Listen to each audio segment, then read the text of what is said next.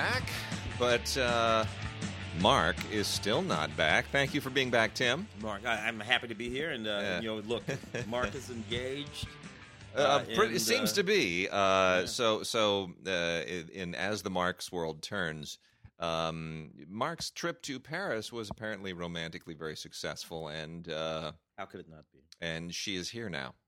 Which is why Mark is indisposed. Uh, I cannot wait to get him back on this show and, and just uh, humiliate and embarrass him to the end of the earth. flyer miles. Oh yes. Very much so.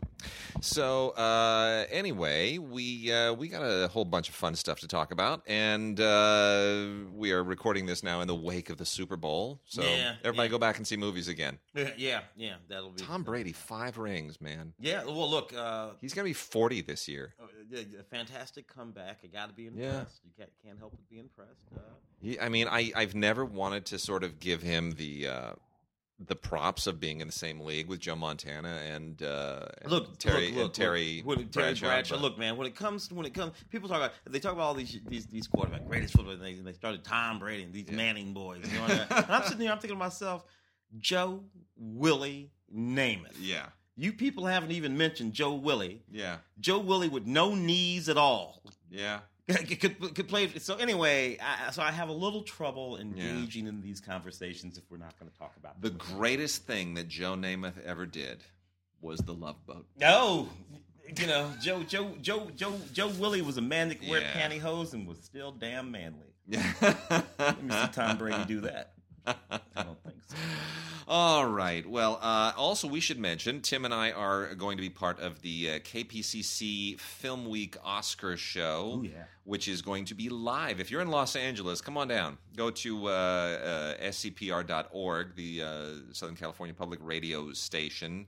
Uh, website and uh, that'll direct you to get some tickets. We're going to be Yes, the first time down. Uh, you you you've been doing these things for way longer than me. Well, not that much longer, but yeah, we're, we've done it at the Egyptian Theater with the Cinematheque for many years, and uh, we're going to the Ace Theater downtown, the the United Artists Theater. That was it's ancient. It was built uh, for United Artists. It Yeah. has been preserved beautifully, and it is in the Ace Hotel in downtown Los Angeles.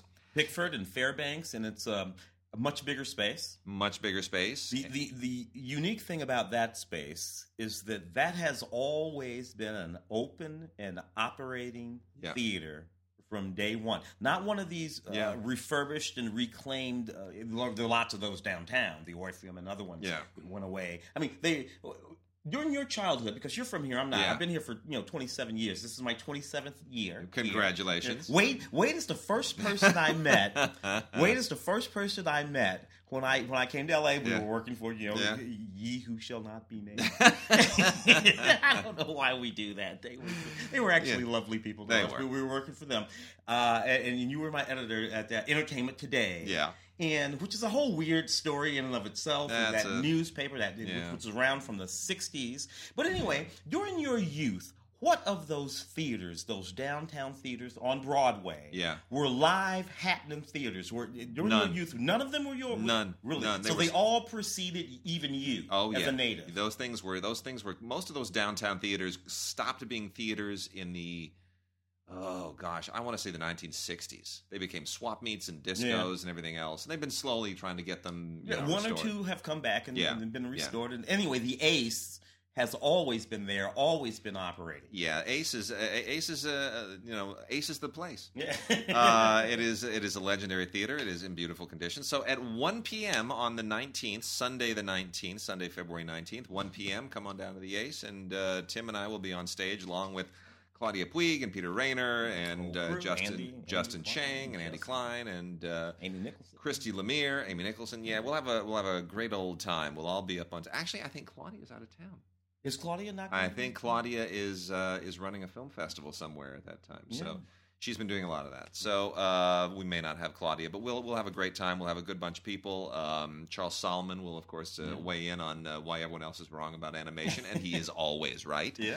And uh, so it'll be a, it'll be a good time. Uh, and that show will, for those who can't be there live, that'll be uh, aired on the uh, uh, the Film Week podcast, I guess, for, Yeah, for those the- who don't get it. the, the following Friday. Friday, the whatever 24th. that be. At 11 a.m. Now, Film Week That's right. has moved Film up Week an has hour. moved to 11. I mean, of course, again, when you started doing the show, It was 11. It was an eleven o'clock show. Yeah, I it was bumped an it. eleven o'clock show when I started doing it. As a matter of fact, It was. Uh, um, and then we moved till noon, which I got to tell you, I kind of loved. Yeah, I did too. Uh, a little bit later in the day, Traffic but was that's better. okay. You know what? I'm I'm kind of okay with the earlier thing.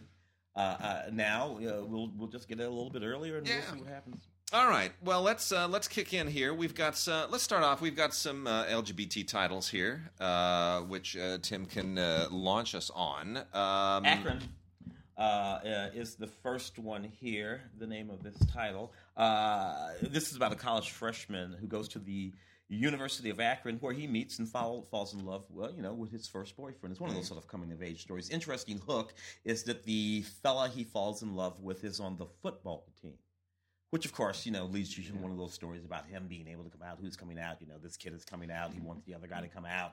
Uh, you know, it- where, where it gets, yeah, yeah. you know, that's it- all good. But here's the thing that I wonder. All right, and you know, and, and far be it from me to sort of make these judgments about these things. Sitting here, a relatively straight man, but aren't we over the coming out thing now? Are we I- done with that? I I find it interesting. I'm curious as to how Moonlight is going to affect this because Yeah. Moonlight is, you know, the LGBT films have been a niche, a target market, much like faith-based films.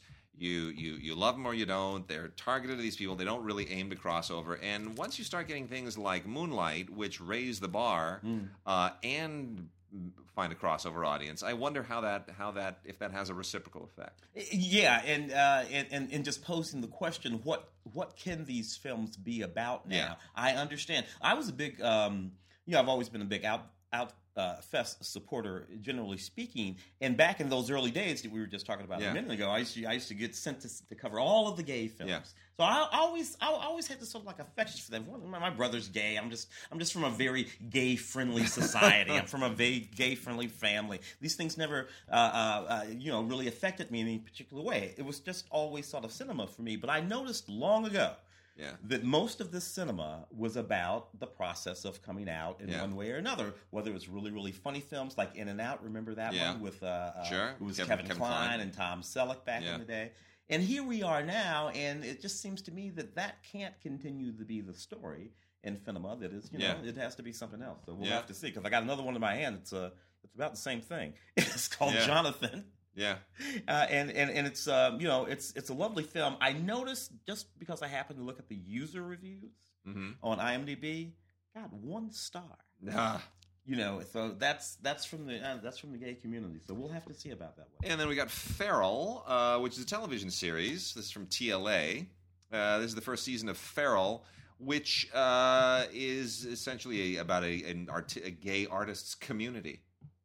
Yeah. I, I mean, it's you know, Interesting thing about that is that it's, it's a television thing and it's Yeah. set in Memphis, Tennessee. Uh, other than, uh, I- first of all, you don't see all that many shows set any place other than Yeah. in Los Angeles or New York or maybe occasionally Chicago. San I Francisco. San Francisco there. Sure. So the, the coast sort of occupy Yeah. a lot of that that territory.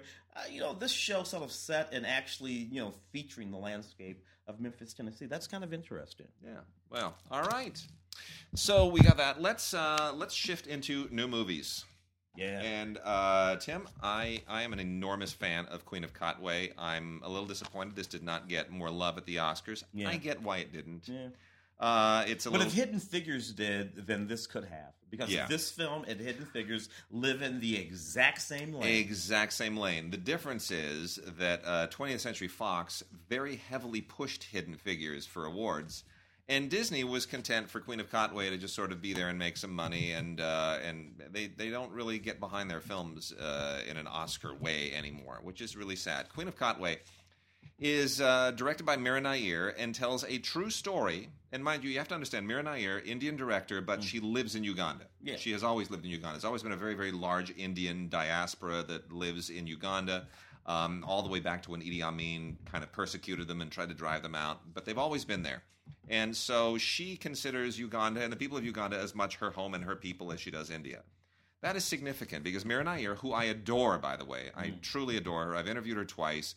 For some reason, she always remembers me, calls me Mr. Wade, and um, there's something there's something really extraordinary about this very eloquent, patrician Indian woman who can curse like a truck driver and drop those words in when you least expect them. It's shocking and it's delightful at the same time. Um, the story in Queen of Katwe uh, is a story of uh, kids from the slums of Uganda who learn to play chess. David Oyelowo is the the uh, the young student who teaches them chess to try to improve their lives because this has all the lessons you learn from chess are life lessons.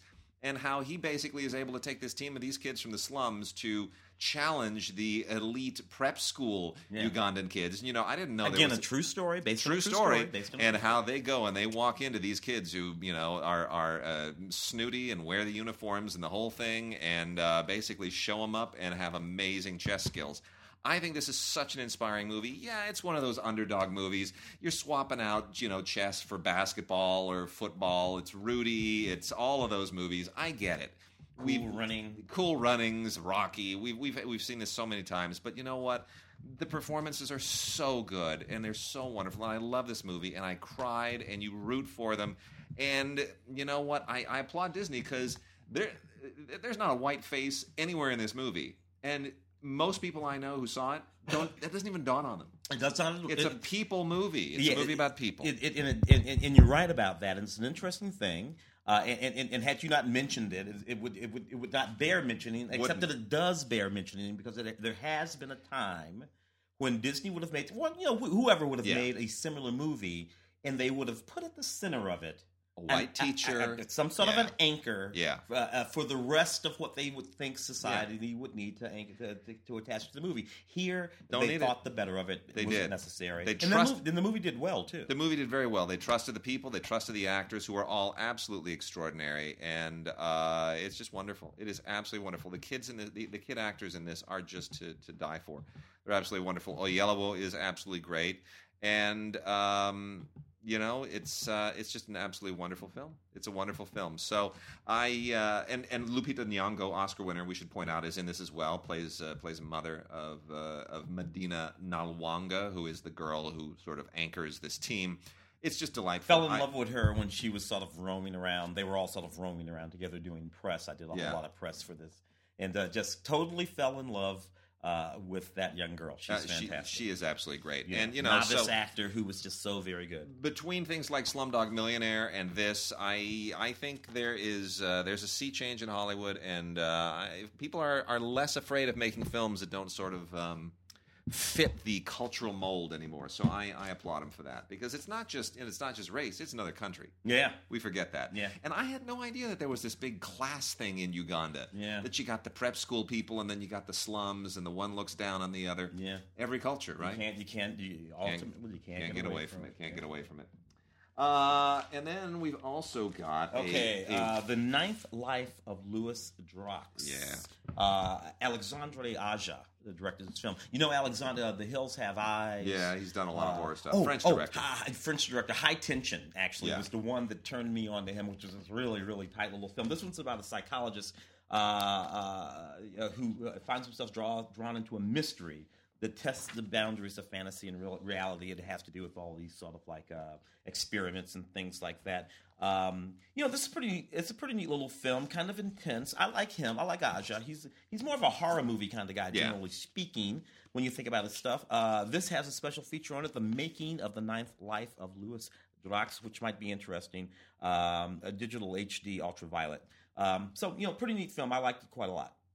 Jamie Dornan, uh, by the way, and Aaron Paul in the movie. We've got a couple of animated films here on Blu-ray and 4K for one of them. The Blu-ray is Long Way North, which is uh, from the uh, the same animation team that did Secret of Kells and uh, Song of the Sea, and uh, it, so it has that very um, kind of flat but painterly style to it. Very nicely done, really, really beautiful. Set in turn of the century Russia, believe it or not.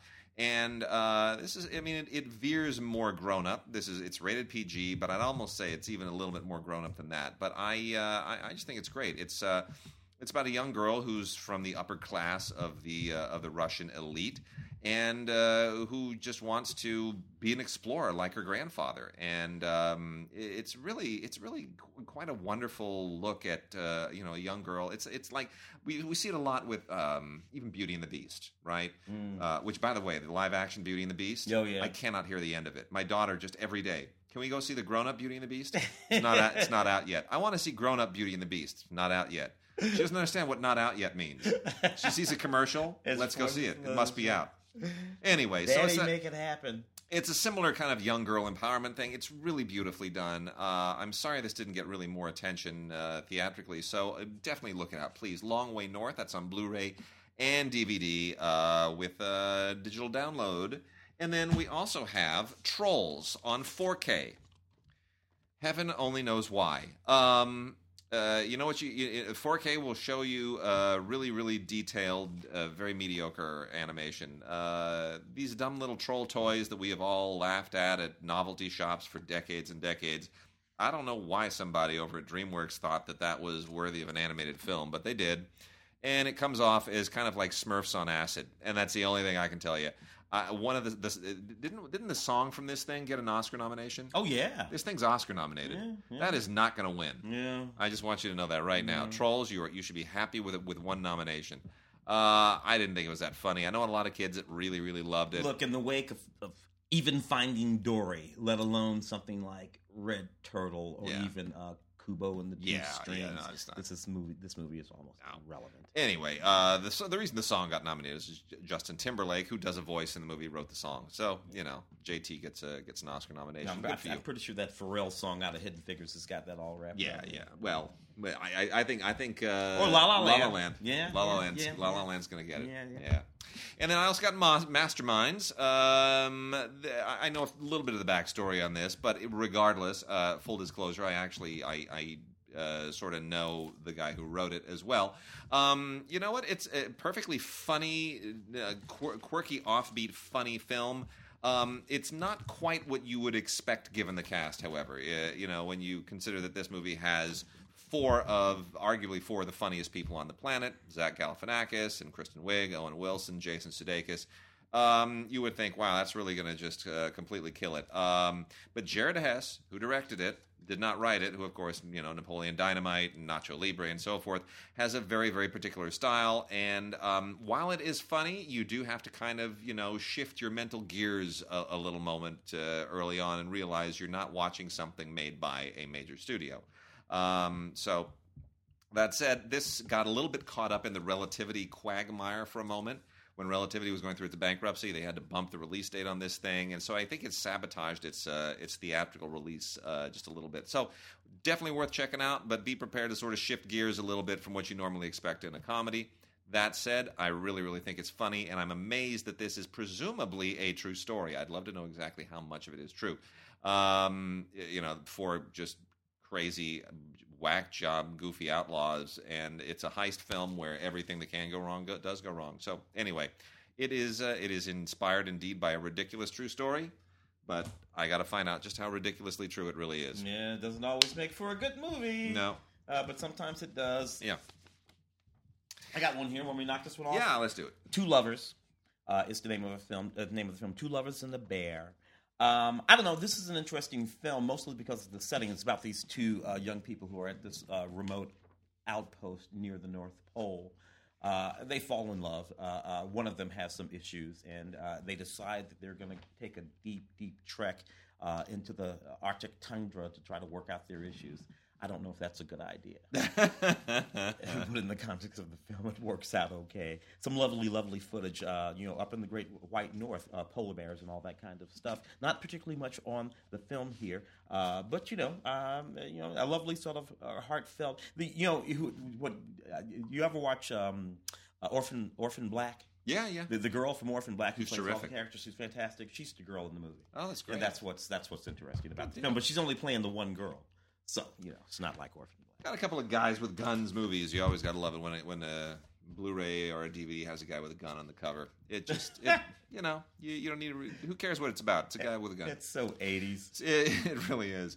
So Idris Elba, um, who really is in kind of a groove now, I think he realizes that if he wants to just make a make a crappy movie where he's a guy with a gun, it's okay because people love him and no one's going to hold it against him because it's a payday. Yeah. Uh, Idris Idris continues to uh, just be the the Teflon movie star these days. In uh, the Take, which is otherwise pretty mediocre, this is a Blu-ray with a, an ultraviolet uh, uh, uh, coat on it.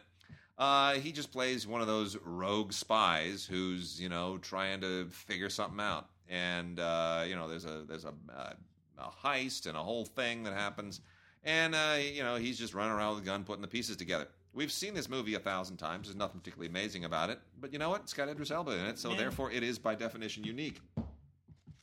And then um, a little bit more interesting is Desierto. Uh, this is with Jeffrey Dean Morgan and Gael Garcia Bernal. This is um, I thought that was pretty good. it's not bad, right? It's not bad. So uh, the this is directed by uh, Jonas Cuaron, who is Alfonso Cuaron's son, who was his co-writer on Gravity, right? Mm-hmm. Uh, so, um, and Jonas is, you know, not a bad filmmaker. I don't know that he's in the same league with his dad, but he's he's certainly learned a few things. He's a he's a decent writer, and uh, he you know he put a pretty decent little movie together here for his directing debut. And um, you know, I, I don't begrudge him any of that nepotism. Uh, he certainly uh, paid his dues and earned, earned his shot. So uh, you know, this is one of those movies where you got uh, like you know. Uh, bunch of guys in the down. It takes place around the U.S. Mexican border, right? The, Mhm. the, the dangerous lands, the modern badlands, and it has a little bit of a modern uh, Western flair to it. I would I would almost call it kind of in the same vein as Hell and High Water, but uh, maybe just a notch and a half below. But Mm. that's not a bad place to be. No, no, no. Yeah. Funny, funny, funny that, that that that kind of film, that tone of film, Hell and High Yeah. Water, of course, nominated uh, for an Academy Award Yep. in uh, one or two categories. I think uh, Jeff Bridges has got one, and the film Yeah. itself has one, right? Yes. Um, uh, I, you know, if you had, if you had told me a couple of years ago that that kind of film would make it back into the Academy Award. Yeah. Uh, I, I would have, you know, I would have been like, really? I don't. Yeah. I, I- think that's kind of played out, but Yeah. no, no. When when done well, they're done well. I, uh, you know, the whole. It, I mean, there's a whole. You know, I won't get into all the details. He's there's- Jeffrey Dean Morgan's a bad dude. He's been a bad dude ever since he he, he made his debut as a really sweet guy on Grey's Anatomy. Uh, he's gone on to just play bad dudes. Yeah, well, he, he you know he has that face. he does. Anyway, so he's a bad dude chasing a lot of people around, and uh, Gael Garcia Bernal never plays bad dudes because we're supposed to love him all the time because he has such a sweet face, and that's just the way it is. But anyway, it's uh, you know it's good, it's good. Uh, Blu-ray, DVD, and ultraviolet on that one. Desierto. And um, then Tim, we got a couple of couple of Well, Frank and Lola kind of dug that too. Michael Shannon and two- Imogen Poots. Yeah, we got two love movies here: uh, "Loving" and "Frank and Lola." Um, you, you like Frank and Lola? I did too. I was surprised it was sweet, but it didn't really make it in the awards mix, did it? No, no, no. Look, and, and, and that's that's a bit of odd casting there. You know, they they're, they're set in Las Vegas. He's a chef. She's this fashion designer chick, and um, uh, there's this whole sort of noir thing going on with a mystery and all of that. But mostly it's just this romance thing. Yeah. And when I think of it, I think of myself, oh, I need a romance. Who am I'm going to put in my romance? Let me go get Michael Shannon. and Imogen Poots. And then we'll get in, we'll, we'll bump her up against Miss Poots over here, who's got to be like 15 years younger than him in the first place. Well, and it- let's see what happens. Yeah, but oddly, kind of works. It does. I they are both cast so tremendously against type, and yet I like them both so much. But the problem is they are both the other person in a movie, Yeah. right? They're supporting people. It's it's not neither of them is a star per se that anchors a movie. You don't go, oh my gosh, I got to run out and see those two.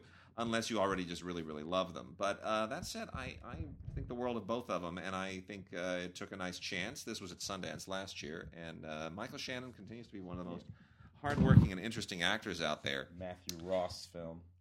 Uh, Loving, which was one of two films that Jeff Nichols made last year. He did uh, the, uh, the the the ET thing. Uh, the yeah, that, midnight, that- midnight the- special yeah, yeah, the, with, with Michael Shannon. with uh, Michael Shannon, and uh, then he went on and made Loving. I, I respect anybody that can make two feature films in a single year, Yeah. and there were a bunch of people that did them last year. Yeah, Um, but Loving is is solid. It's really solid. I didn't love it the way I wanted to love it, and I've been trying to figure out why. Ruth Negga, of course, played the uh, got an Oscar nomination. I, I love part. both of those performances. Actually, hers Oscar nominated, as you say. His too, though. Joel Edgerton.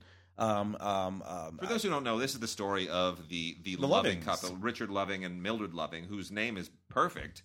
Uh, but historically, they're the ones that sort of um, they, it was their marriage against the law in the South that led to the uh, 1967 miscegenation case. That's right, which which overturned uh, laws against uh, interracial marriage in America. Yeah. and the nice thing is, it's not a it's not a preachy film. It doesn't sort of lay it on thick, doesn't wear it on its sleeve. It's very quiet. Very quiet. as were these humans, uh, as, as these as these two people were, which we know, of course, from from a wonderful documentary. yes, exactly. Uh, that features footage of of these actual humans, some of which they duplicate in that film, and Yeah. in, in a fairly nice way. Anyway, it's a very solid film, uh, nominated where it's nominated. As you said, Ruth. I'm not sure. Is, is something else nominated about loving? Maybe a screenplay or something. It- I. I think it got a, may have gotten a screenplay nod, yeah. Uh, appropriately, you know, not nominated for best Pi- picture, for instance, which I expected it to be. It, which I, and you know, there's a tenth slot there, so plainly it didn't get enough Yeah. number ones correct. uh, uh, in order to push it up and, and, and take up that tenth slot. But, But I keep- nevertheless, you know, a solid movie. I think the reason, I think one of the reasons that uh, that it, it misses just a tiny bit for me, does, and you look at it, the production value is great. They, I mean, the, the the recreation of the period is perfect. It's flawless. It's beautifully shot. It's really sensitively Great acted. score. Great score. Everything's solid.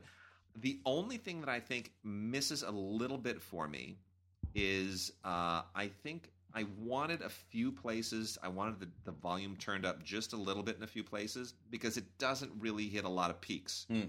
It doesn't have any valleys because it doesn't have any peaks. It's just I wanted a few more, you know, peaks in this thing. But I think also um, they try for a little bit of comedy relief with the attorney. Yeah, yeah, yeah. That was weird. not necessary and, and, Yeah. and, and steps outside what that film was Yeah. was doing. And you're right. And look, I get it. If if they didn't want to insinuate some sort of an artificial uh, something in there, uh, but nevertheless, anyway, solid movie, loving. Yeah. Uh, let me throw a, another one in here really quickly. Uh, a little indie that I think is, well, you know, uh, Little Sister is a very odd movie. Um, it's kind of formulaic in the sense that it's one of these movies about somebody who returns home and faces all of these litany of issues that are related to the family and the small town and so forth. We've seen that. It's you know Garden State and on and on and on. There's there's a there's a million of these. Uh, this one's a little bit stranger because the girl who goes home, she's not in the big city just living a normal life. She's trying to be a nun. And going home, the family isn't just dysfunctional. Her brother is disfigured from fighting in Iraq, you know, like head just consumed in, in some kind of a napalm explosion or some such thing. So it, it really kind of tries to ride a very uncomfortable edge and then push that into some dark comedy. Um, Addison Timlin, who plays Colleen, the lead character, uh, is a a little bit like a young Winona Ryder, except weirder. That's how she plays it, and I, I, you know, I've seen the dysfunctional family done so many times in movies like this um, that this sort of seems to be trying a little too hard at times. It felt like it was, you know, quirky for the sake of being quirky. Mm. At the same time, it's got about five or six really, really good scenes. Yeah. So I can't not recommend it. Um, but it's definitely for people with a real indie taste. So that uh, that has a whole bunch of bonus features on it. It's on Blu-ray from Kino Lorber. Uh, extended deleted scenes, a uh, you know, uh, home videos, and all kinds of other uh, fun little weird quirky things, including uh, director Zach Clark's uh, um, debut feature excerpts from it. That is rock and roll eulogy. Um, so anyway, little sister and a very a very old Ally Sheedy in this as well, playing her mom. I have to say, I was shocked. I just I I, don't- I you, you just go that's Ally Sheedy. I don't know why I do that thing of where I want Oh everyone who was, you know, 19 in my youth to, to just stay Yeah. 19. I don't know why. It's, it's a brutal thing to do, and I should stop doing it. Kevin Smith made a movie. Did you know that?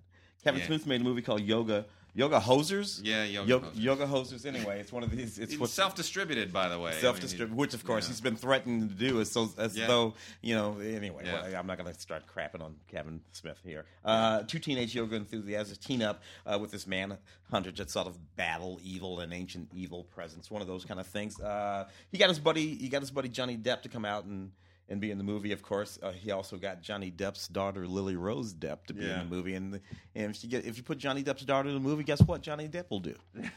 He'll be in the I guess that. I guess so. Of course, Johnny Depp was in his previous film, that one with uh, Yeah. uh, the, where the guy turned into the walrus. Walrus, Yeah, the yeah. walrus room. Uh, there. Anyway, uh, um, uh, that's what this is all about. Uh, doesn't look like there's anything particularly interesting on this. Rated PG-13. Actually, there is a bonus, a bonus featurette uh, that that comes with. Life on the Line is one of these John Travolta movies that John Travolta has been making Yeah. lately. Uh, John Travolta and Nicolas Cage are my two favorite hair actors. uh, uh, you, you, I sometimes I, I check out their movies just to see which wig they're going to be wearing. Yeah. I particularly like um, uh, Nick Cage's sorcerer wig. Yeah. Whenever, whenever he plays somebody magical and he wears that long. Anyway, the, uh, John is playing, uh, you know, like an everyday guy. Uh, it, it's, the movie really it's about these guys who work these sort of high wire tension wires. Uh, this particular one is set in Beaumont, Texas. Set in Texas anyway. It's in the middle of a, thor- a storm. They have to go out there and, and keep the electricity going uh, for the folks. And it's uh, it's about his family and a train and a bunch of stuff. It's really bad.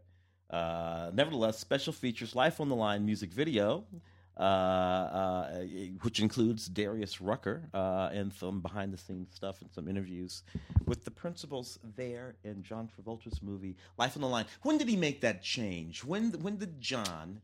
You know, when when did John he, about two or three? These these these are all theatrically Yeah. released movies, by the way. This is this is a theatrically released movie. When Uh, did that happen? You know, uh, he he John Travolta has had about five different careers, Yeah, and I'm he's and he's probably TV TV TV, TV John Travolta, Yeah. Barbarino. have- and then you know movie star John movie star Travolta, in, you know, in musicals, Saturday Night Live musical, all the way through Yeah. Staying Alive and a few others. Went away for a while. made some crap movies uh, Quinn, like Quinn, Quinn brought him back, yeah. made him a pop icon, John Travolta. Yeah, and then, Uh, he, and then he be, and then he started making you know things like Face Off, Broken Arrow, Broken Arrow. big gigantic big movies, A list director, big movie, big movie. John Travolta. and then he made his uh, his L. Ron Hubbard thing. Uh, yeah, hit. He produced that, right? and Duran starred in it and, and, directed yeah. it, and I think that might have been the, that might have been what pulled the zip. The That that may have yeah. Yeah. well, anyway, yeah, li- life on the line. So Martin Sheen in a two disc special edition. This is a DVD only, uh, and the movie is The Vessel. This is an interesting movie. Um, there, uh, this there's a, you know an English language version and a Spanish language version on this because it's directed by Julio Quintana. Um, fascinating kind of movie. Not really a theatrical. This is this is very very niche because Martin Sheen, very religious guy, very Catholic. Yeah, and produced- he, and he speaks Spanish. and he speaks Spanish, and well, because he's he's he Well, is Spanish. He's, He's- Spanish. he's his, his real his real name is is you know Martin Estevez. Uh, you know, I went to school with the family. Yeah. They were all Estevez at the time. Uh, anyway, uh, produced by Terrence Malick, who is his, is his own kind of spiritual. Yeah. So you definitely get two very different sensibilities in this. And here's the deal: this is uh, this is about a um, a village in South America where a tsunami has killed a whole bunch of people, and a decade later, one of them comes back to life. Martin Sheen plays the priest. What the hell's going on? Is this? Uh, it's not a zombie movie. Mm. It is literally meant to sort of ask some very deep, sort of spiritual and, and quasi-religious questions and um, it it doesn't necessarily answer them to its credit. It's meant more to be sort of intellectually and spiritually provocative. It's Mm-hmm. an interesting film. Uh, I wouldn't call it a faith based film. I'd call it more a spiritual film. Just kind of interesting. It really does split the the you know Martin Sheen's made a number of these very very sort of Catholic films. Um, uh, and uh, this is not one of those per se, but he, he's still a great actor. Still does a really, really good job. W- would you call it sci-fi? I'd call it. Uh, it's more in the Malick realm. It Okay. really is. It's more like a Malick film that's not directed by Malick. You know, because because like he had all that priest stuff in um, not the last one, but the Uh, the one, the, yeah, the Ben Affleck one. Yeah, uh, it's an interesting thing because you know the, the one thing the Malick films doesn't do is engage in anything particularly supernatural. It defers instead Yeah. to the sort of scientific. Thus, all of those all of those vignettes in those two Malick films, Yeah. three really, if you go all the way back to Tree of Life, that have to do with the you know the beginning of the universe and, and blah blah blah and all that kind of stuff. So interesting that uh, Mr. Estevez went Yeah. the other way. Yeah. And uh, this is a kind of a foreign film, kind of not a foreign film. I'm going to mention it here just because it has Matthew Rhys in it, and I adore Matthew Rhys. This is from Cohen, our good friends at Cohen, on Blu-ray. Uh, the film is Come What May. This is a World War II uh, drama, um, basically sent around the uh, the Nazi invasion in 1940 of, uh, of France, and you're in a you know small village in France where people are sort of trying to flee and, and make their way away. And it's um it's a it's an interesting multicultural look at that because it's not exclusive about Germans and the French. Uh, the you know there's a young German boy uh, who is a bit of whose whose father was an anti-Nazi, Mm. and then you've got uh, you know a, a Scottish soldier in this, played by Matthew Rhys, who's Welsh but does the Scottish accent rather beautifully, and um, it's it's really it's an interesting little twist on our on our usual Germany invades France movies, which are kind of a genre unto themselves. But um, I thought it was a, I thought it was a good little human drama, just of very different people, different backgrounds, uh, not stereotypes, not World War II archetypes. It just kind of these are these are not the people we normally expect to see in a World War II film, and uh, put them together and see how they deal with the, a difficult situation. Matthew Rhys in Come What May on Blu-ray from Cohen, very nice film. No, okay, interesting. I got Cross Wars over here. This is uh, Brian Austin Green in this sort of a comic book adaptation uh, of a series of film. A whole bunch of people in this thing. Got Danny Trejo and Vinnie Jones uh, in the movie, and I guess people who know the graphic novel know the graphic novel. Anyway, it features the commentary uh, from the filmmakers and a few others. Uh, I'm not really familiar with this graphic novel series. I saw the first film. There's another film uh, that this is based on, so I suppose if you like one, you might like the other um, Cross Wa- Wars on Blu-ray, and then I've got um, Almost Christmas here from David Talbert. David Talbert is sort of like uh, he's um, oh who, We, who- we, we were talking about him. we like just talked about him the other ago. day. Uh, Uh, yeah, he's Tyler Perry without the without Madea. dress. yeah, without Yeah. without Madea. But he sort of makes these sort of quasi face based films, mostly sort of urban black Yeah. films, mostly generally speaking comedic and dramatic and, uh, and and and they come around to sort of like the same themes. And you know, he gets some pretty good starts in these things. This one stars Danny Glover. This one was kind of neat um, in that it's it's sort of serious but very heartfelt. It did pretty well when it was in theaters. It's about this it's about this family. Uh, they're just a family, sort of a nice middle class family, and they're celebrating their first Christmas uh, since the matriarch of the family passed away. Uh, and it manages to be sort of poignant and sweet and still funny all at the same time. So good for David Talbert. So Arturo Ripstein is a Mexican director who makes uh, not very commercial movies, but they are internationally acclaimed movies. And uh, he's got one here on from Kino. I wish this was on Blu-ray because this would be a beautiful film on Blu-ray. It's shot in black and white. It's called Bleak Street. So here's the way I, I'm going to describe Bleak Street. Try not to laugh. Okay, so if you took Wings of Desire, and if the two angels in Wings of Desire were prostitutes who killed people, it would be Bleak Street. And if and if and if Berlin was Mexico City, it would be Bleak Street. That's the only way I can describe this. So this is this is Wings of Desire with prostitutes, murderous prostitutes instead of uh, helpful angels, set in Mexico City instead of Berlin. I don't know any other way to describe this thing, but beautifully shot, uh, very poetic, very eerie at times, deeply disturbing. Um, interesting film, but if you're not a fan of Ripstein, if you've seen Arturo Ripstein films before, you're not going to get anything different. You know what you're getting into, and you probably won't like it. So you got to pretty much be a Ripstein fan. All right, uh, TV. Are we going to dive into some TV now? All right, let's let's get into some TV. Uh, you know, it's political season, so it's a good time to talk about. Well, it's you know after political season, but what better time to talk about season one of Graves, Nick Nolte's TV comeback as a grumbly, crusty ex-president that seems to have more than a little bit in common with George W. Bush.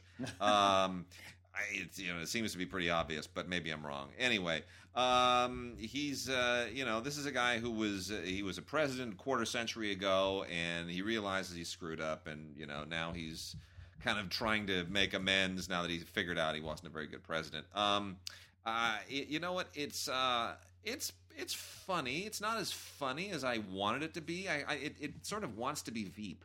You know, Veep has kind of Veep got everybody drunk on the idea of hey, we can actually make a kind of a a political series that's funny and and you know yeah, but Julia Louis Dreyfus is funny. Yeah, and Nolte ain't and- that and she- funny. and she's not pointing at anybody in particular. no, she's not. you know, so uh, Julia anyway, Dreyfus. So that's that's the thing. I- there was a Timothy Bottoms series that they did. Uh, you know, while W was actually Yeah. maybe first first first uh, term of W, Yeah. and that didn't work for the same reason because it was just pointing directly at him. We'll have to see. yeah, yeah. I Well, I don't think. Anyway, and we got uh, we got some uh, National Geographic uh, stuff here. I'll just hit these three real quickly. The Incredible Doctor Pol, season nine. I did not know there were nine seasons of this. I had never heard of this, so I'm obviously not watching enough Nat Geo. Um, uh, Dr. Pol is The- uh, the large, the big farmer animal guy. Yeah, he's With- with- basically with a- his whole family of. Yeah, he's a he's a he's a he's a vet, and uh, he, he you know he's like an amazing vet. Anyway, for nine years, people have watched this guy basically uh, uh, cure animals of all kinds of horrible afflictions. Anyway, it's it's strange that that's gone on for nine years, but he's really good. That is Uh, absolutely fascinating. He, he- and he, yeah, it's just amazing that there's you know nine years of following a guy around just being a vet and, and fixing animals, and uh, who knew? So it's it is actually shockingly interesting. Uh, the monsters, the definitive guide, is one of those you know things that Nat Geo does just so it can compete with what they do over at TLC. Why is TLC still called TLC? There is know, it's so nothing. irritating. You know what? The Learning The Channel. Learning Channel, no. There is nothing about the, the all of that horrible white trash weirdness that they just No. that. There's No. nothing learning about Nothing that. Nothing to learn from Honey, Honey, Boo Boo. Honey Boo Boo is No. not learning. Good grief! Why they need? They really need to rebrand. It's just TLC was once upon a time a wannabe PBS. Now Yeah. it's just like you know we we are trash. It bailed. It bailed. Anyway, this is one of those things that Nat, Nat Geo does, so they can feel like they need they can compete with you know everybody who's gone who's gone for the lowest common denominator. So uh, you know, it's yeah, it's all about uh, you know sharks and squids and giant monsters under the under the ocean, and and it tries to sort of make it an informative documentary about sea monsters, but it really isn't. It's just about sharks. It's just it, it, it's just Shark Week and Nat Shark Geo. Week. It's Nat Geo's version of Shark Week. That's all it is. Uh, and Generation X gets a little bit more highbrow. This is interesting. Um, because you know I'm not technically Generation X. I'm some generation that's like between Mm. the baby boomer. You're a baby boomer. Yeah, I'm, I'm, I'm, the last year. Yeah. See, I'm between. I was talking to my sister-in-law because she's also a baby boomer. I'm between the boomers and Gen X. Yeah. And these don't things don't have sort of firm years in many places. So I'm like that lost generation. I don't really know what I'm supposed I, to I, know exactly what you mean because you know I, technically last year of the baby boom, sixty one. Yeah. Uh, it's my year, uh, and but but I, I got to tell you, my mother, who was born in like I don't know, like I, I want to want to say like forty two or something Yeah. like that, which is technically a couple of years uh, before the baby boom. Baby Yeah. boom starts right at the right at the end of the war, but this puts me and my mother way too close together.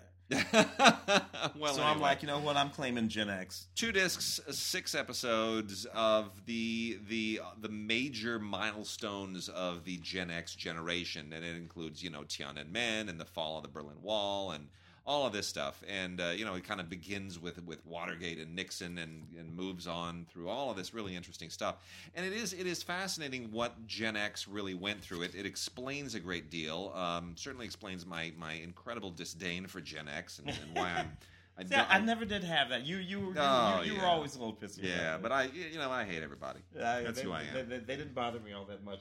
Uh, I got a little TV over here. Yeah.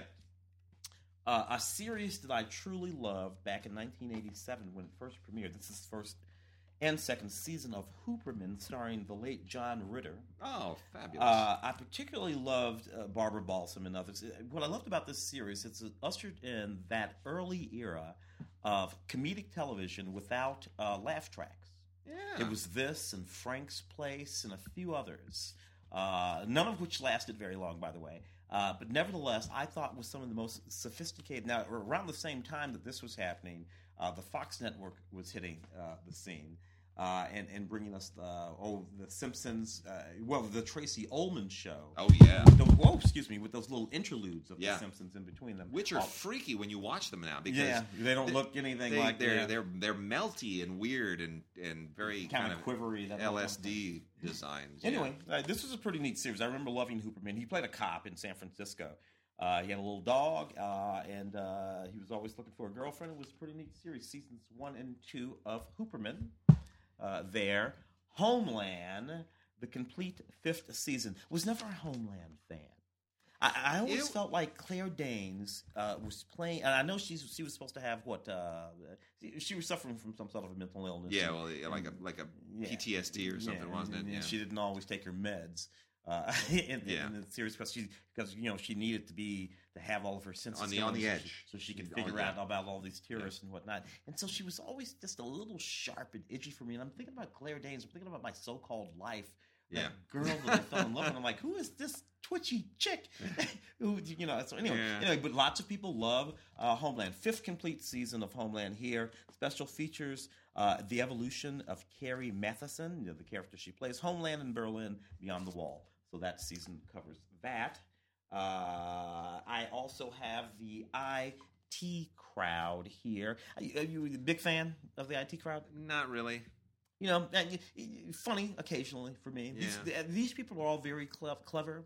Uh, and, and all of these jokes are very clever. Yeah. But you know what? Get too many clever people in the room, Yeah. you just want to smack everybody. Yeah. Yeah. So, you know, that's what I want to do. Commentary track with uh, uh, Graham uh, Lin, Linehan, a featurette here as well. The IT crowd. And the Rizzoli. seventh and final season, which I happen to have watched, of Rizzoli and Isles.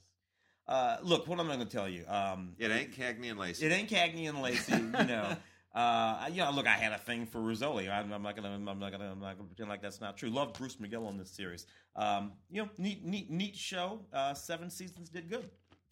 All right, I got some classic TV here that I'm to uh, I'm to drill d- down on, and uh, we're talking really fun classic stuff. So, the Red Skelton Hour in color. This is the first time that this has been out. Um, three DVDs of uh, never before seen episodes of Red Skelton's show, all in color, in that really cool color that TV once had, where everything just popped because Saturated, it was just saturated because people understood that you didn't have a your your television signal was coming over the air. You had about you know 340 lines on your TV, and and that electron gun was not going to be able to handle a whole lot of colors. So you got to wear blue and black and red and green primary colors. Let them let them shine. Absolutely fantastic. Uh, a lot of great guest stars here: Milton Berle and Phyllis Diller and George Gobel. Um, Martha Raye, Mickey Rooney, who's on every single show ever, Merv Griffin, it's great. Robert Goulet sings. I had a lot of fun with this. So that's uh, the Red Skelton Hour in color uh, from Time Life. And then, uh, almost as wonderful, is uh, The Tonight Show starring Johnny Carson, Johnny and Friends. This is three actual complete Tonight Shows with original commercials It's fantastic. which is pretty great because it just totally takes you back.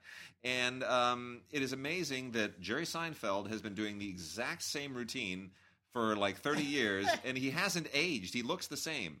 I mean, you watch this and you just think, wait a minute, has it does is, is he just caught in the time warp? Like, well, He's he, Dick you know, Clark. that's what He's- he does his thing, and he's Jerry's, on, and it just doesn't change. You know, just keep, keep, keep, keep the same subject matter going. Be Because the funny thing is, Jay Leno changed. You know, I I was huge- physically changed and his comedy changed. Oh, his comedy totally changed because Jay Leno used to be the guy who would tell these long stories.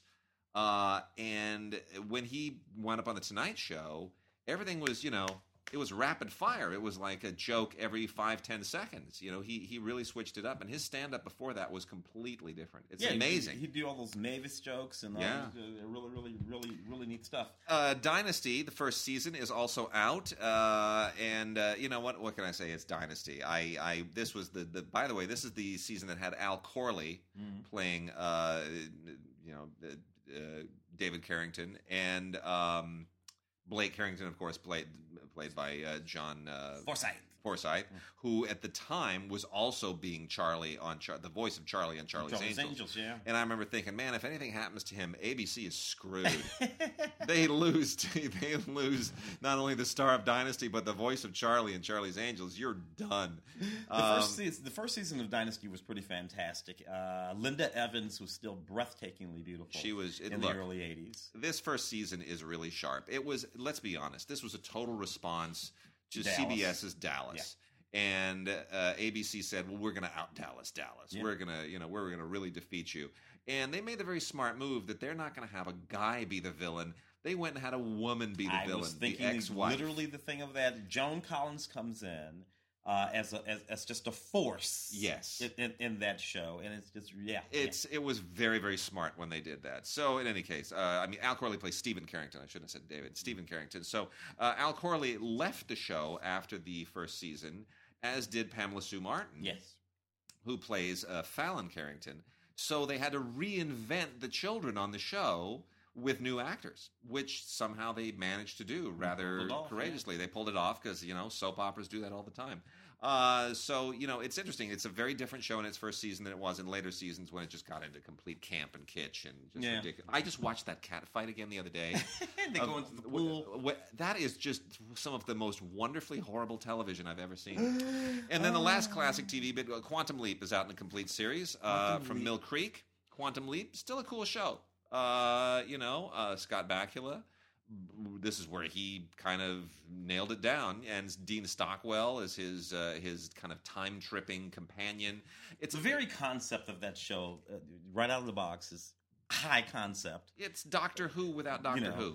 Uh, uh, it's Scott Kind Bakula. of. Uh, and you I, you know, I have to say, my exquisite wife Bridget is in an episode of Quantum Leap. Plays, Fantastic. Plays Anita Hill uh, in an episode of That's Quantum Leap. That's a reference back to all of that. I knew that, and I'd totally forgotten that. So all five seasons, ninety-seven episodes. They couldn't get three more and get to hundred. Anyway, uh, you know what? Fun show, real fun show. Still out there uh, in the zeitgeist and Quantum Leap complete series from Mill Creek. totally watchable today. Uh, from from this year, the complete second season Ballers Dwayne Johnson's show about a former football player, you know, after the you know, one day after Yeah. the, the Super Bowl, uh, who becomes an agent. You know, I know a lot of people who are really bananas about this show. Obviously, you got all the football players who show up on the show all the time. It's a lot of fun. Anyway, that's doing pretty good. Second season, uh, a lot of bonus features on this thing, play by play, uh, play by play commentary on each one of the uh, episodes, uh, bonus segments featuring interviews uh, with the uh, producers of the show, and a little bit of extra Dwayne Johnson uh, there for you. For those of you who cannot get enough. Uh, uh, from the, the From Dusk Till Dawn series, uh, Robert Rodriguez is uh, pretty much the only thing on El Rey. Yeah. the only original programming on El Rey is this series. This is season three of From Dusk Till Dawn, uh, which you can watch over there on that series. I don't know. Uh, look, this is all fine, but uh, the vampire theme, uh, you know, if, if, if, you're, if, you're, if you're rolling with it, you're rolling with it. All kinds of bonus features on this thing for you to enjoy featurettes and behind the scenes interviews and and uh, and and the deleted scenes, all kinds of stuff, audio commentaries, lots of stuff from Dusk Till Dawn season three. Um, I did not see this series, uh, Vice Principals, with Danny McBride and Walton Go- Walton Goggins. This is Yeah. the first complete season. HBO. Uh, on, on HBO. I didn't see it, so I don't know much about it. I do know this. Love Danny McBride. Double love Walton Goggins. Who's really become a thing, hasn't he? Yeah, you know, He has. Uh, uh, he can play almost anything. He's very funny. You know Walton Goggins from Hateful Eight.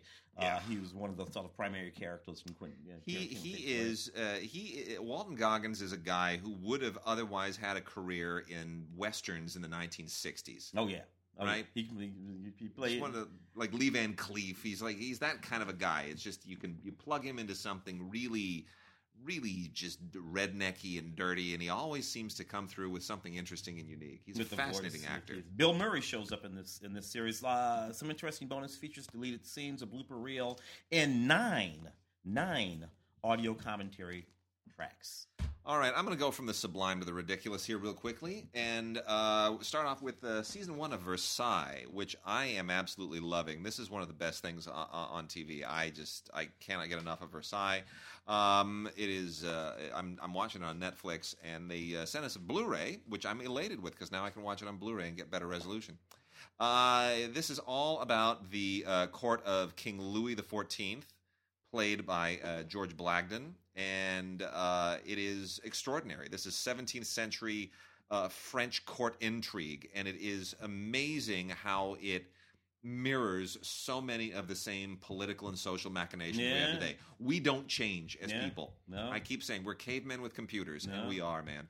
Uh, it is amazing. It, this is just really great stuff. Really well written, beautifully produced, uh, incredible production value. One of the best things on TV. And uh, I, I hate to say it, but it's Canadian. Canadian television isn't supposed to be that good. And then uh, on the end of the ridiculous, uh, we got three here. Uh, Frankenstein, the real story, and the real Wolfman from uh, History Channel. This is, you know, uh, just a couple of those History Channel uh, uh, quickies that they throw together. They just let let everybody loose on their on their editing team, and somehow it comes up. Neither one of them tell you much about Frankenstein or the Wolfman legend, but it's diversionary. Uh, Sabrina Down Under with Melissa Joan Hart is uh, You know, basically, uh, if you're a fan of that just dreadful Sabrina the Teenage Witch show, uh, uh, it, well, then uh, you get to watch her go to Australia and meet mermaids. There's really no other reason to watch this. Uh, I, it, you know, it's Never, it's never quite get my mind I, around it's just silly. And then uh, season seven, season seven, seven years. Are you kidding me, History Channel? Seven years of swamp people? Yeah. Are you kidding me? It's not even Duck Dynasty. These people aren't even rich. At least the Duck Dynasty people are rich. Yeah, yeah. The yeah. swamp people aren't rich. They just live in the swamp and they, they kill gators and fish and, and, and they wear waders. And I don't understand. I just don't understand this show. Um, you know, but whatever. It's you people in New Orleans love New Orleans, and that's what they do. So uh, this is 13 episodes of these just really disturbing people. And uh, History Channel continues to make things that have nothing to do with history, just like the Learning Channel makes things that have nothing to do with learning. Which is just so disturbing. It's deeply disturbing. Thank you for letting me do uh, Star Trek Deep Space Nine, the complete series, the Yes. box set here. The So- third ever Star Trek series. yeah, This was the one where started in 1993. This was the one, right, where they said, "Can we do a Star Trek series that isn't centered around a starship Yeah. named Enterprise? Yeah, yeah. Can we actually Yeah, do a new thing?" It's a, it- it's a really complicated thing to pull off. This is 173 episodes with all kinds of special features here. It's a really complicated thing to pull off because we're, we're doing a couple of things here. For one thing, all right, we got we got ourselves a black commander. The series began in 1993. Uh, he's on this space station, which is really a wonderful kind of notion because it's a crossroads for every That's it. culture that can possibly be It's there. like a western. It's Dodge City, It's, right? it's the- he's he's the sheriff of Dodge City. He's Yeah. Gary Cooper. He's all that, and of course, it's played by the exquisite Avery Brooks. Yeah. uh, with that fantastic voice, who I first came to love, of course, playing Hawk in Spenser for Hire. Yeah. Uh, yeah, yeah, we have a, an, an affection for these. In any case, I'm a big fan of this series. It was sort of a, it was sort of the spiritual uh, anchor of of the uh, Star Trek series. As everybody else was sort of going out doing their westerns, much of what went on on Deep Space Nine had to do with these notions of spirituality again, uh, from these different cultures. The very the very wormhole that the space station Deep Space Nine was juxtaposed against was believed to be a conduit Uh, it, it's a to a it's different dimension. amazing the, the, how this show really, really came into its own. I, uh, I, I, I and, and Avery, you know, was coming off of being um, Coming off of playing Hawk on, on- Fifth on Prince Hawk. Fire. mhm. and which is a totally different thing. Yeah. you know, he really shifted gears, and it, and I, I credit them for giving him that chance. And, and not locking. For, first of all, Avery Brooks, uh, Juilliard trained Shakespearean actor. incredibly you know. classically trained actor Yeah. Who is playing a very. It's a little bit how Morgan Freeman came out of Exactly. Came uh, off of Mean Streets and Electric Company. Yeah.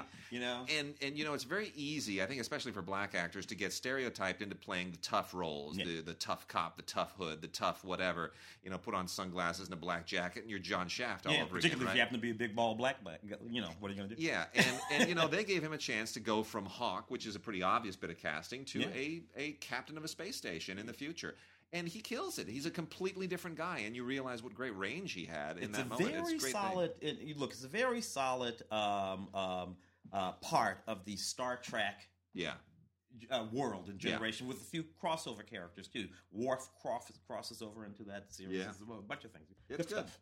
All right, uh, let's let's try to wrap up here with some foreign stuff. Um, I got a few things here. The People versus Fritz Bauer, a uh, which is all about the hunt for Adolf Eichmann. It is incredibly well done. This is a really strong film, one of the better films of of uh, last year. This is from Cohen.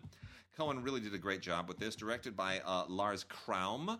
And this swept all the major awards at the German Film Awards, and very, very deservedly. Um, set in 1957, and uh, just follows the paces of this story absolutely to a perfect T. Beautifully acted, beautifully made in every conceivable way.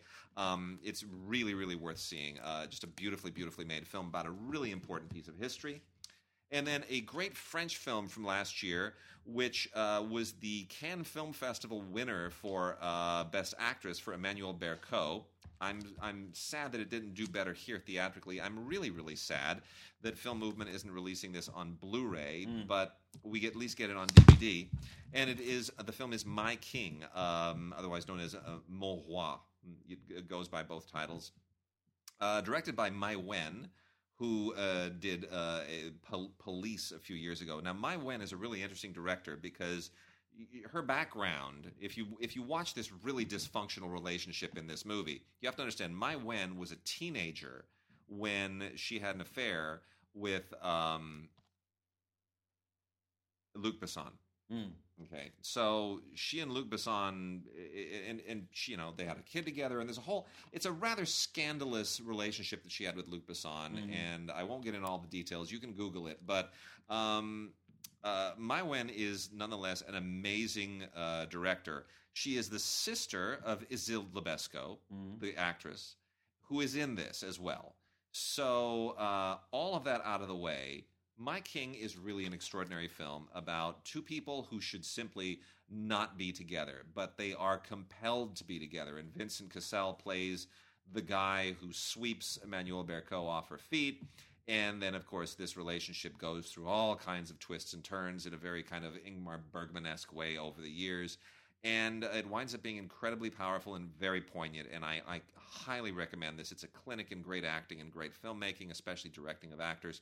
Includes outtakes and a deleted scene, as well as the uh, short film that Maïwenn made uh, called "I'm an Actress." Uh, so you know, it's uh, it's a real it's a it's a treat for Maïwenn fans. I just wish it was on Blu-ray. Yeah. Kamikaze 89, uh, which interestingly enough came out in 1982. Yeah, Uh, uh, um, uh, directed by Wolf Gremm, but uh, starring uh, Fassbinder. Yeah. Uh, uh, Werner Fassbinder, total, totalitarian society movie. He's a cop. There's these bombings going on. He's like this super cop, this badass super cop who wears this sort of uh, uh, what is it? I guess leopard spotted. Le- Yeah. Leopards have spots, right? Tigers Yeah, have stripes. yeah. Leopard spotted suit. Yeah. Uh, it's very sexy. It's it's sexy, particularly now because you know you, I look at this stuff now and it's like it's like uh, you know sort of you know in juxtaposition to some of the things going on in society. It's very interesting, but more more importantly, it's just sexy. Uh, it's just and I, I like it a lot. Bonus features uh, include a, a, a documentary by uh, Wolf Gremm and a commentary track from a from a couple of very important uh, film historians, as well as a, a few radio spots for the film when it came out, uh, and another documentary too. Uh, the uh, Park Chan Wook's The Handmaiden, which I thought we would be talking a little bit more about I did too, now. and it's not on Blu-ray either, and that's really no, upsetting this is to me. It's on DVD. Fantastic movie by uh, by the way. Yeah, Set- really good. uh, uh, His, I think I'd say his best film since Old Boy. I would, you know, well, he, he he well yeah he made that one movie that I didn't care much for. Yeah. Um, Stoker.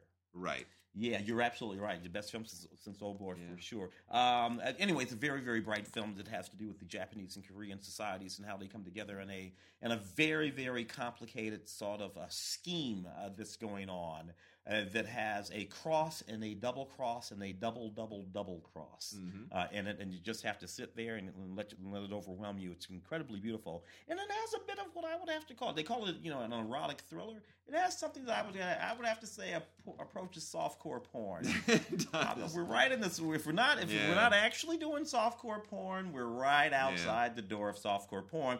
Fantastic uh, se- sequence, little Yeah. lesbian, little lesbian love scene. I'm talking about here. Uh, it's fantastic secrets, but you know you better be ready uh, for that one. Put the kids. You know, bed. I uh, I I uh, I had a pretty good joke yesterday. By the way, as Yeah. long as we're on the subject, Yeah. I um, friend of mine posted a uh, on Facebook Mhm. with after the Super Bowl. He said, uh, "I haven't seen a lead blown that badly since Hillary Clinton." And I said to him, "I said, oh no no no, dude, dude, this is a buddy of mine from from, from film school. I said, you missed the comedy opportunity. This is what you should have posted." I haven't seen a lead blown that badly since Vincent Gallo in The Brown Bunny. That's the joke. That's the That's, joke. that's a film. That's a film people joke there. yes, it is, but he enjoyed that. And anybody who's seen The Brown Bunny, you will understand Yeah, yeah, what that yeah, means. I haven't seen a ble- and you're free to lose. I'm putting that in the public domain. I haven't seen a lead blown that badly since uh, Vincent Gallo in The Brown Bunny. Feel free to use that. Make it viral. Okay, uh, and then our last four uh, foreign language titles here. Umberto Lenzi, a schlockmeister from Italy, uh, courtesy of Raro Video and Kino. We now get the Raro Video release of Sacrifice, the uncensored director's cut. Now, that's not just sacrifice, that's sacrifice with an exclamation point Point. Yeah. because this belongs to you may not have known this. Did you know that there is a subgenre of Italian cannibal movies? No, I didn't either. This is uh, beyond Argento and all. yeah, of that. yeah, yeah, no, no. It- is cannibal specifically movies. cannibal movies made in Italy. Okay. This is one of them. This is the one that apparently started the whole thing. in thing. the same way that there are Italian westerns and Yeah. there are Italian, Italian cannibal movies. cannibal movies. 1972. Uh, a bunch of people go to Thailand and uh, where they apparently eat people. Uh, there's, it's really, it's yeah. Is it shocking? Yes. Is it? Uh, but is it like you know, uh, modern day gore shocking? Like, uh, no, No, no. It's not. It's not even in that realm. Um, but I will say this: uh, there are no cannibals in Thailand. There are cannibals in Indonesia. yeah. And I know this because when I lived in France, uh, I was friends with a family of Indonesian diplomats. kid named Frankie, coolest kid in the world. And his dad was like some kind of he was in, he was part of the, uh, the the the consulate there, the Indonesian consulate in Marseille. And I remember hanging out with Frankie and his brother, and they were telling us they're like, uh, "Oh yeah, we got cannibals in Indonesia." I don't even remember how we got talking about cannibals, but that was very matter of fact. And I said, "What?" He goes, "Oh yeah, there's uh, you know in Indonesia, there's a lot of islands." Islands out there someplace. A lot of islands. There's like cannibals in some of those islands. I said, really? Like, but how do you? you go, nobody goes there. It's like it's not like you know. It's not like anybody actually. You know, you you resupply the island. It's not like anyone go, votes for president there. Uh, it just ha- people there don't even know they're part of the country. They don't even know they're in Indonesia. They don't know they're in Indonesia. They're on an island. They they they war. They fight. They eat each other, and uh, you know Yeah. everybody else knows you're part of our country, but we ain't going there. We're just gonna let let You- evolution take. So take anyway, I thought that was a fascinating discovery. And then uh, here, before I get to a couple of giveaways to wrap out the show, uh, Takashi Miike, who is completely Oh. out of his mind, yes. made the uh, Black Society trilogy. Uh, Shinjuku Triad Society, Rainy Dog, and uh, Ley Lines. Uh, these are, you know, I, there's almost no way to actually explain Mike to people who just don't know Mike. Uh, Mike, at a certain point, um, was making something like five or six movies a year. I don't know anyone who's seen all of his movies. I did a commentary for Gozu years ago with Andy, where I, people liked our commentary, but it was essentially two hours of Andy and and I saying, "Man, that's weird." Andy, isn't that weird? It started pretty with weird. For me, anyway, it started with audition. Audition, for sure. In '99. Yeah. And, and and I don't know. After that, I was like, okay. Yeah. So anyway, this takes place, uh, you know, nighttime Tokyo triads, um, you know, yakuza wars, and just all. ki- There's a mixed race guy here. It's just, it's a lot of crazy, weird yakuza insanity. It's just drug fueled yakuza, un, flying without a net. It's reckless, abandoned filmmaking, and uh, it, it is Mike. It is pure Mike through and through. I've met Mike. I've interviewed Mike. He never looks you in the eye. He wears sunglasses and stares at the corner of the room. And he'll, you know, if you if you say, uh, you know, do you like rainy days? He will say, uh, you know, um, in Japanese, of course, um, red. That's it. and then you're, it's it's up to you to make the association as to what that has to do. I don't. It's just it's a, he's Uh, a strange dude, man. I'm but over it. Anyway, so there you go. Takashi Miike. Uh, new interview with him here, which is just as cryptic and impossible to de- decipher as, as meeting him in person. Uh, but the, the movies are cool. What can I tell you? They're cool. I still don't get them, but they're cool. And uh, that is the Black Society trilogy. So, lastly, we got a couple of super, super cool uh, films here from uh, Wellgo. We got uh, giveaways. We're going to give away four copies of Beyond Redemption with Brian Ho. This is a really, really sharp, uh, just straight up action packed thriller. It is. Uh, it's a. It's one of the most solid Asian cop films that I've seen in a long time. Triad plot here going on. It it is really, really sharp. Um, the um, uh, Brian Ho is. Uh, you know, a guy who's segued from being a stuntman, much as Jackie Chan did, and he's really good. He's a, he is a star to be reckoned with. You're going to want to definitely check this out. Really sharp film. That is Beyond Redemption. So you need to send. A, we're going to give away four of these, and uh, make sure that you get us your uh, name and address, mailing address by uh, February 11th. February 11th is uh, the deadline for this. Um, and uh, once we get them all in, we'll send those out to you. Send it to gods at digigods.com. You're going to put beyond in the subject line. So send us an email with beyond in the subject line, your name and address in the body of the email to gods at digigods.com. Make sure we get it by February 11th, and we'll send out four copies of uh, Beyond Redemption. And then the uh, the other one, we got two of these. Two of these train to busan. You cannot win both of these. So if we if you know if you apply if you send us an email wanting both and you get one you're not going to get the other. So uh, know that going in.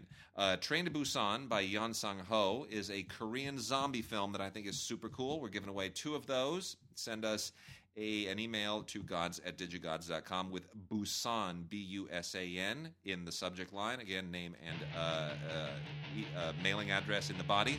And uh, I will say this just to wrap the show out Train to Busan is maybe the best zombie film I have seen in 20 years. Yeah, better than World War Z. Way Better better, than World War way Z. better because it takes place on a train. Basically, you know, like everything else, there's a viral outbreak, and this guy is trying to get his daughter to her mom uh, on the train, and you know he's been kind of an absentee dad.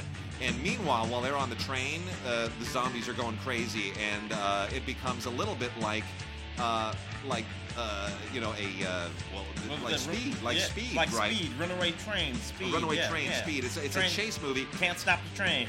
and a zombie movie at the same time.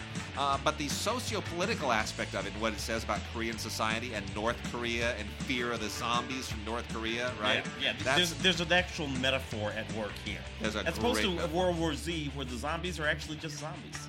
great movie. All right, we'll see you next week.